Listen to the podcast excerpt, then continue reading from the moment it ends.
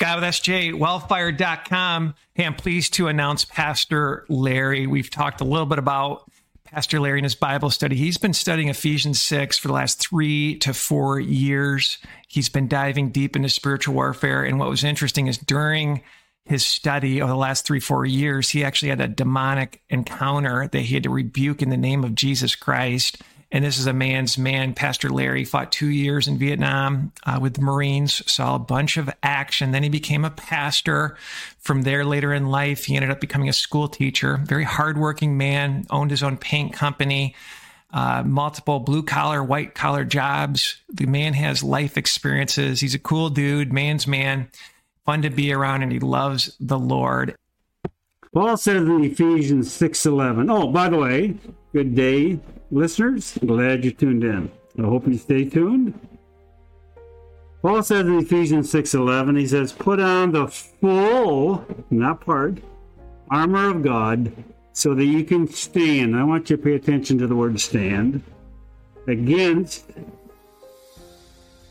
politicians, against education, against globalism? No, doesn't say that, does it?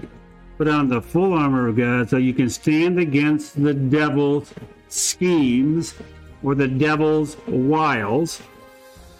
And Paul again says in verse 13, therefore put on the full armor of God. Again, he repeats himself, so that when the day of evil comes, you may be able to stand Here's that important word again to stand your ground.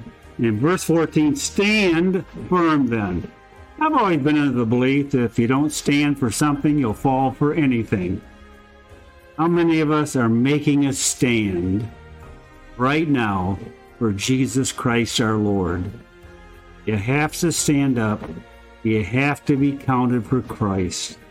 You can't hide in the cave such as David did. David did not take a stand for quite a while when he was running from Saul. But then he was kind of forced into making a stand. He thought of all kinds of his own schemes in order to avoid Saul. But Dave wrote, David wrote a psalm about that. It's, and if you'd like to turn there, it's very interesting. In Psalm 57, when he came back for the Lord's direction. This probably should be our prayer too. Psalm 57. We know it's David writing from the cave because it, says so in the introduction. It says in the introduction when he fled from Saul in the cave, the cave at Adullam, that we find in 1 Samuel, I think it's 20 or 21.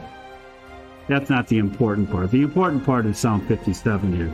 Listen very carefully how David prays. Be merciful unto me, O God. Be merciful unto me, for my soul trusts in thee. Yea, in the shadow of thy wings will I make my refuge, until these calamities be overpast. I will cry out unto God, Most High, unto God that performeth all things for me.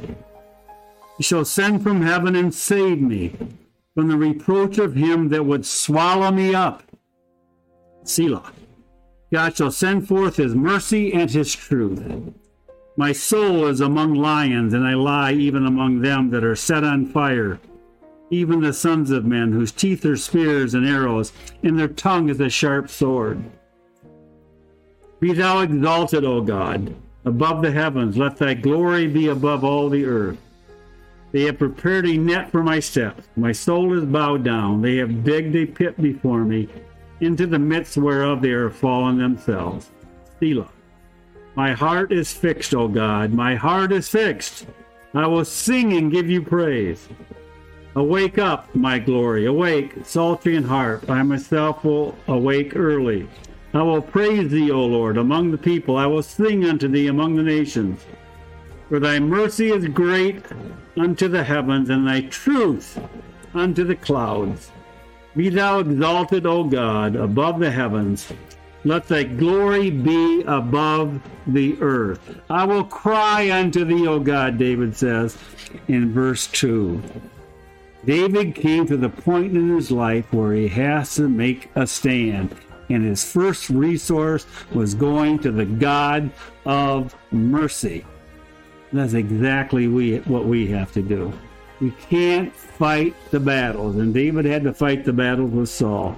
We can't fight the spiritual battles if we're out of fellowship with God. We're not being obedient to Him. And I'm going to talk about these issues. This is all found in the book of Ephesians. And you can see how it ties all together. So, David's life is an example for us. And, brothers and sisters, let me just say this. If you are like I am, you fall. You try to do things on your own. I'll be the first to admit that. And boy, I have done some strange things when I've been out of fellowship with God. And I haven't taken my stand for God like I should. But the Bible says in Ephesians 6, 10, 11, and 14, 13 and 14, that we have to take a stand. We have to stand. We have to put on the full armor of God we can stand.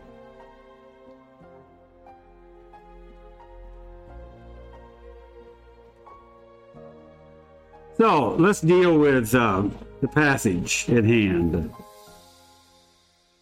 In Ephesians 6:10 it says, "Finally, my brethren, be strong in the Lord and in the power of his might." Now we've already dealt with Paul's use of the word finally that he's tying all that that he said earlier in his letter in the first five and a half chapters.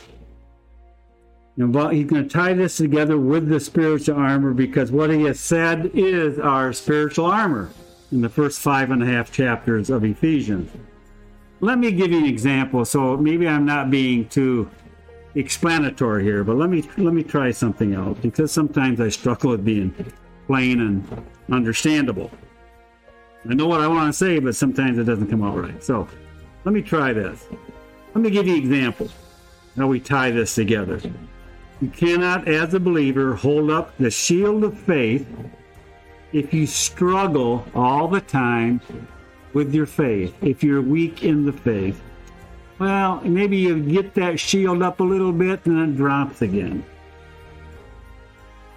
If we're living, we're not into the Word of God because faith comes by hearing, and hearing by the Word of God. That's what Paul said in Romans.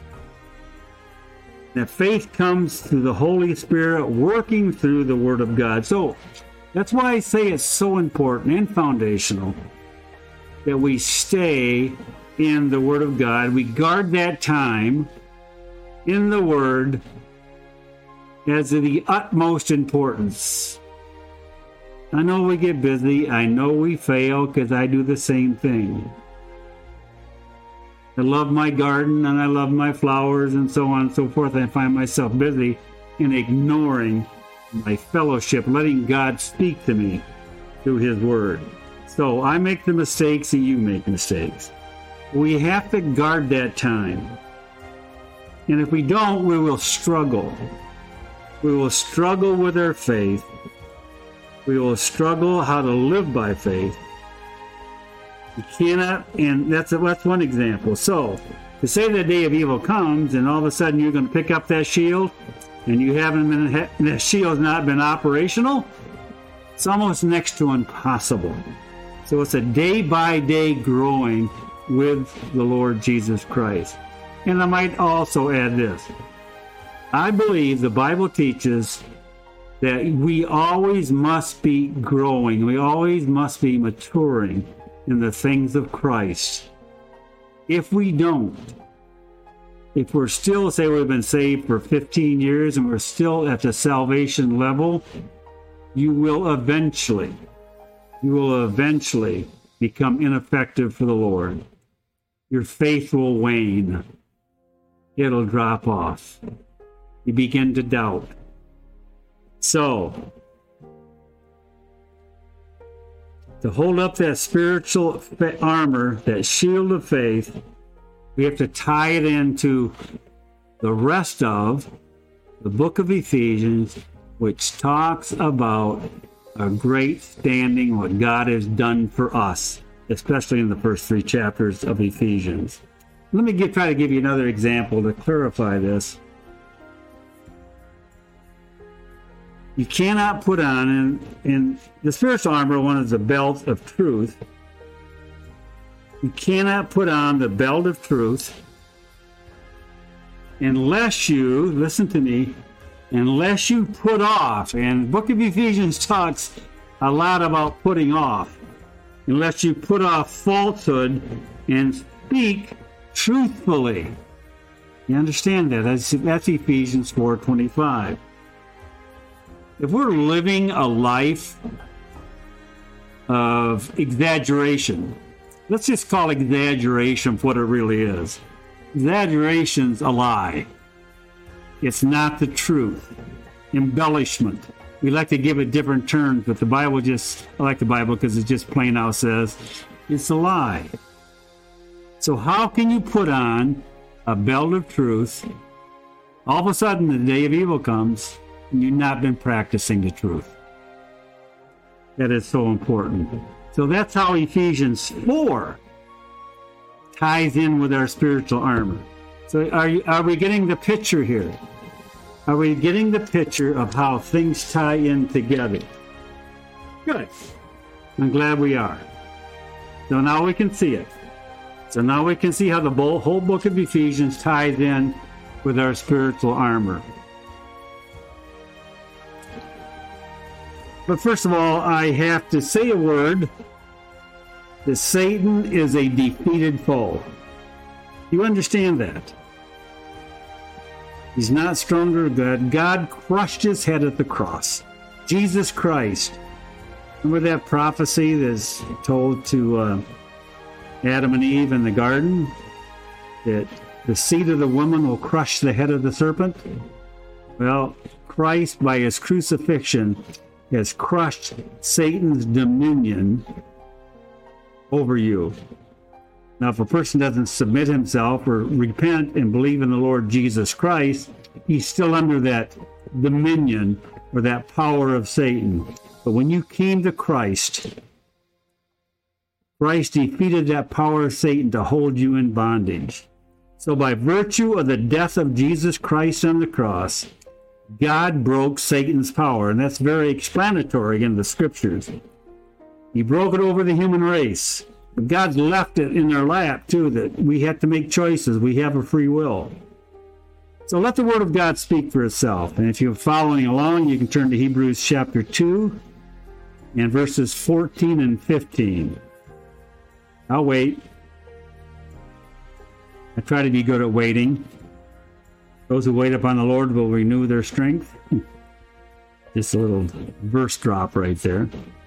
Hebrews chapter 2 I don't want you to think that I'm not telling you the truth because that's important to me. I want you to know that I base my teaching upon God's holy, inspired word. If it's my opinion, I will say it's my opinion.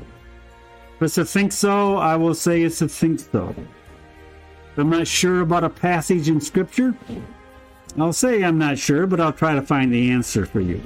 So Hebrews 2 14 and 15 says, quote, for as much then as the children of flesh are partakers of the flesh, that's us before we were saved, are partakers of flesh and blood. But he, Christ, also himself took part of the same, that he might through death destroy him that had the power over death. Now, I want you to pay attention to the word destroyed. Destroy does not mean annihilate. He destroyed Satan's hold over the human race. He made it non effective, so to speak. That him, they had power over death, that is the devil, and deliver them who, through the fear of death, a lot of people in this world are afraid of dying because it's unknown to them. Believer, and even as a believer, I had this problem. But believers, we do not have to fear death because death is a door into heaven. And what a blessed time that'll be. God, Jesus Christ, through Christ wants to deliver you through the fear of death. You don't have to fear death any longer. Because the fear of death, it says, we're all their lifetime subject to bondage. It brings you, the fear of death brings you into bondage. And again, reiterate myself, how God has broken the Satan's power over the human race. Colossians 2 14 through 15. Give you a second. Find that verse. Colossians 2 14 and 15.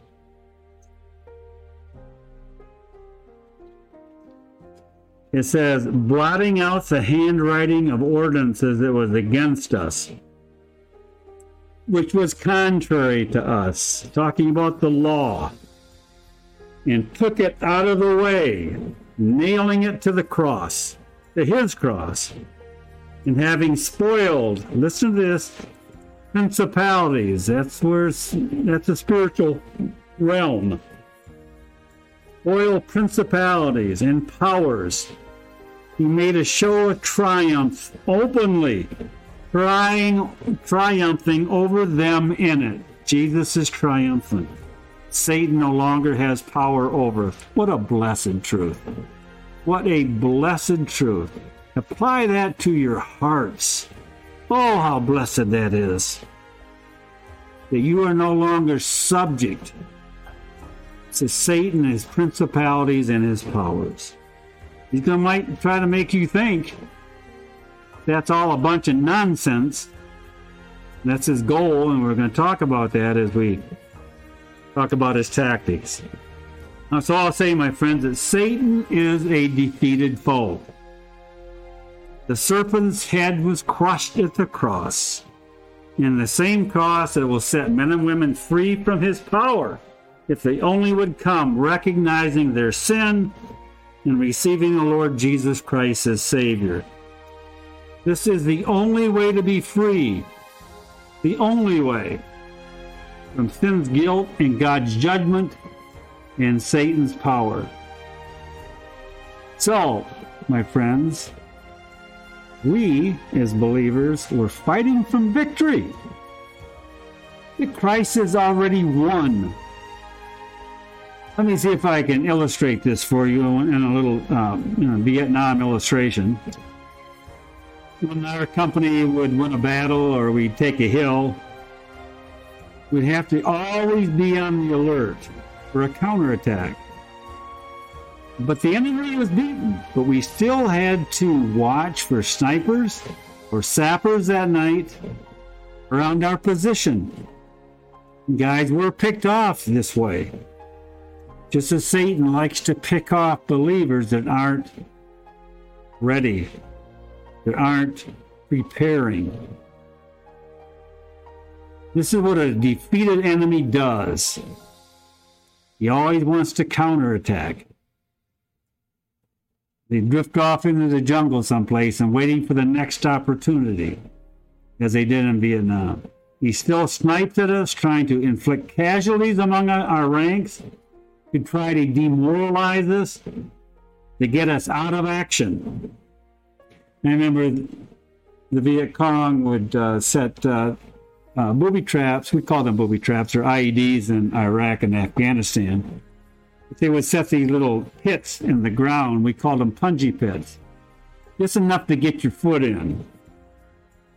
So what they would do, they would dig these little foot traps, and what they would put in there was sharpened bamboo spikes, dipped in some kind of dung, tons of bacteria on it. So when you stepped on there, you dry these bamboo sticks through your feet. And in case you pull your foot up, and that's a natural reaction if you step on something, something is sharp, you want to yank your foot out they would put those punji sticks at an angle on the sides of the pit so when you pull them up, they'd stick in your ankle. It wasn't a killing thing, It was just something that would put you out of action for quite a while. And that's all they wanted to accomplish at times, is just to get you out of action. How many of us know that out of action means the less influence we will have on others for the cause of Jesus Christ, our Lord? Or he'd wound us so deeply that we lose our witness for the Savior. Plays on your mind, doesn't he? And we're going to talk about that when we come to the helmet salvation. Okay. We got to end here in a few minutes, but we're going to go back to Ephesians 6:10 where it says, "Finally, my brethren, be strong in the Lord and the power of his might." I want, I'm going to stop there I want to spend a little time here so we're going to sign off. I'm going to sign off and say, have a blessed day. And remember, stand firm, put on the full armor of God, Jesus Christ. Thank you.